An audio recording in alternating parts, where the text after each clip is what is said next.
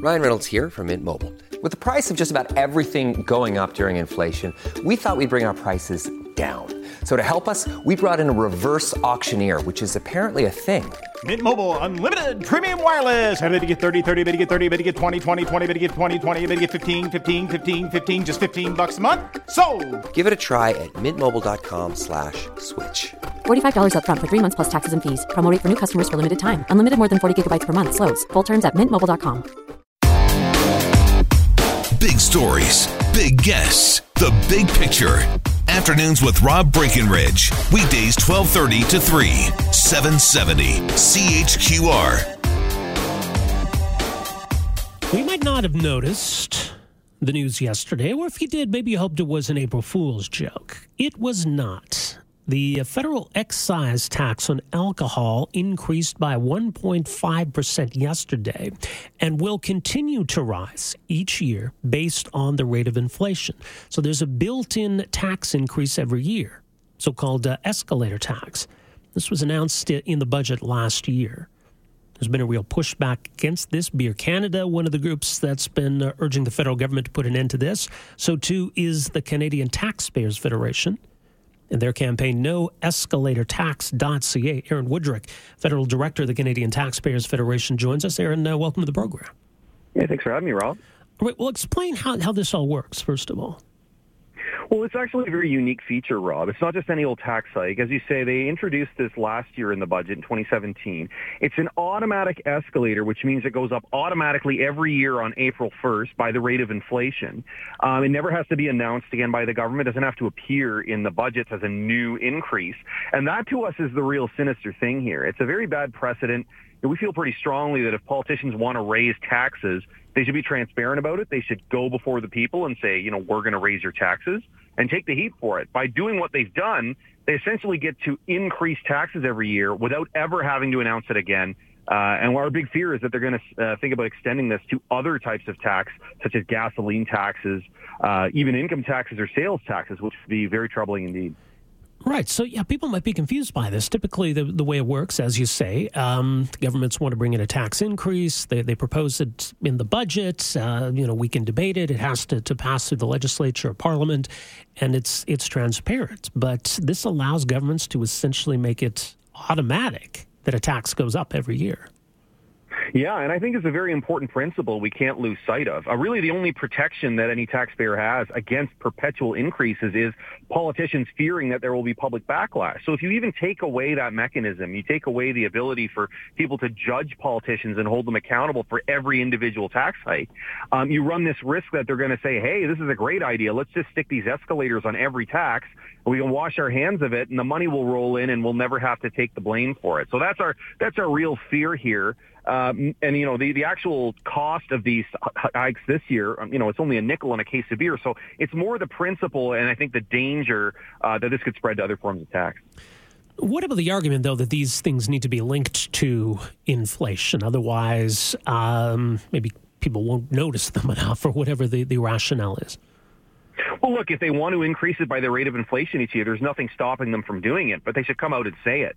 Uh, what they've tried to do here is frame tax hikes as essentially some sort of objective, immutable law of nature, when of course tax hikes are a political choice. They are a conscious political decision. Some politicians promise to raise them, some promise to cut them, uh, but people should be able to judge for themselves rather than have to guess or, or go unawares and not, not understand why the price of something they're buying is going up. Right, because I guess if, if the taxes are intended to be noticeable, that's more of a, a social argument that the government's trying to discourage consumption. But it, it seems that this is more about about revenue. Is that is that your sense? Yeah, I, I think so. I mean, uh, it, speaking of the cost of, you know, it, you're talking about sin taxes, of course. I mean, the governments want to discourage certain activities, you know, cigarettes and then forthcoming marijuana use are a couple other examples by having high taxes.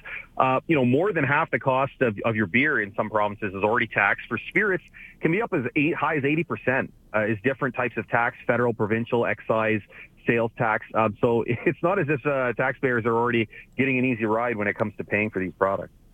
Right. Well, and I suppose we we we see that to some extent too, don't we, in Alberta and BC with with carbon taxes? That there were some some built-in increases included there. In fact, BC's carbon tax just went up yesterday too, I believe.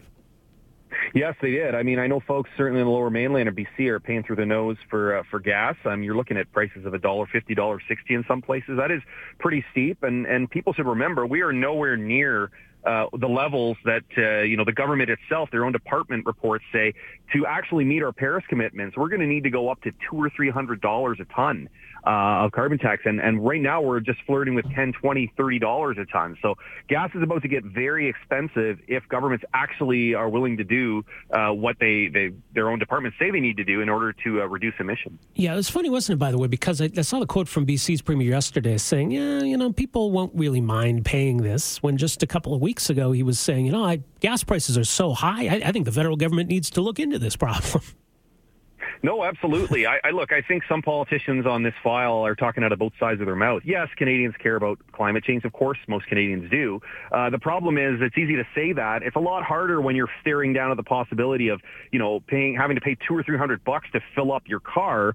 Um, that's that's a little bit uh, higher hill to climb for most Canadians. Yeah, and I think there, there's more of a backlash to that. But as it goes back to alcohol taxes or the so-called sin taxes, I mean, th- those have been an easy target for governments for for years, haven't they?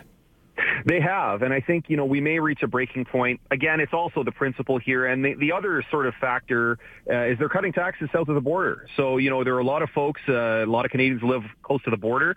They can just hop across the border and save half or more buying beer, wine, or spirits. That's very bad for local producers, local retailers, and I think that's something the government needs to bear in mind. Right, and I mean we, we should keep that in mind as much as there's a, a social responsibility component to what the federal government does on these these issues. There are a lot of jobs uh, that are you know related to to this industry, and uh, there's a lot of concern in the industry right now. Well, absolutely, and and if the end game is in fact revenue, you're losing all that revenue, right? If uh, people are not actually buying their alcohol in Canada, if they're going across the border, you're not going to see that revenue at all. So it does somewhat defeat the purpose if you raise taxes too high and push people into an alternative market or with other commodities into the black market. Uh, you lose the revenue as well. So it is sort of a lose-lose situation. Indeed, it is. Well, again, no escalatortax.ca. Uh, much more there. Aaron, thanks for joining us here today. Appreciate this. Yeah, thanks for having me. All right, take care. Aaron Wudrick, Federal Director of the Canadian Taxpayers Federation. No escalatortax.ca is the website for their campaign against this. Uh, the to build in automatic increases on, on any tax just doesn't seem right. If you want to increase the tax this year, bring it in, pass the budget, defend it. If you feel it needs to happen again next year, we'll do the same again next year. So I, I, think, regardless how you feel about taxes on alcohol or taxes on, on carbon or whatever the individual debate is, it's kind of that principle when it comes to tax increases that if you're a government that believes a certain tax needs to go up or down for that matter, uh, then make the case for that, present it in, in legislation, present it in your budget, and defend it and pass it, and then do it again next year if you think it needs to happen again next year. So I, I, I think there's something to that. Anyway, so the tax went up 1.5% yesterday. We'll do so again next year and the year after that, year after that. Yeah, regarding uh, the carbon tax in BC, and, and I thought that was hugely ironic. John Horgan, who was the premier of BC, really, as uh, Aaron Wudrick says, talking out of both sides of his mouth on this. So, yesterday, or over the weekend, and the story was, you know, starting Sunday, drivers across the province will pay more for a liter of gas as the first of four annual increases to the carbon tax kicks in. So the increase yesterday in BC added just over one cent a liter to the price uh, of gasoline. Premier John Horgan says, quote, I don't believe the British Columbians begrudge that penny a liter when they know it's going toward making sure the future generations have an environment that's sustainable and a world that we all can live in. That's what he said yesterday regarding the price of gas. People don't mind paying more for gas.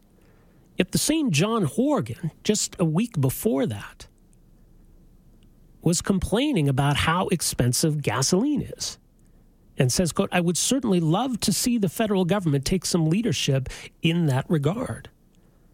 Well, how can you have it both ways? How can you say that people don't mind paying that price of gasoline? And at the same time, the price of gasoline is so outrageous, we need the federal government to, to look into the situation. You, you can't have it both ways.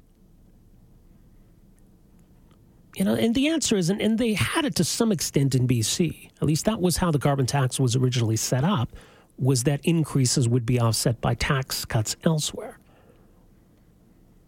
I don't know if that's still happening under the uh, NDP in BC. It's certainly not happening here in Alberta.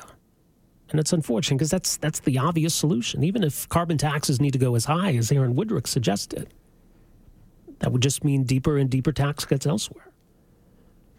That seems like the obvious way to go, but not a lot of champions for that, unfortunately. 403 974 8255 is our number. We are back with more right after this.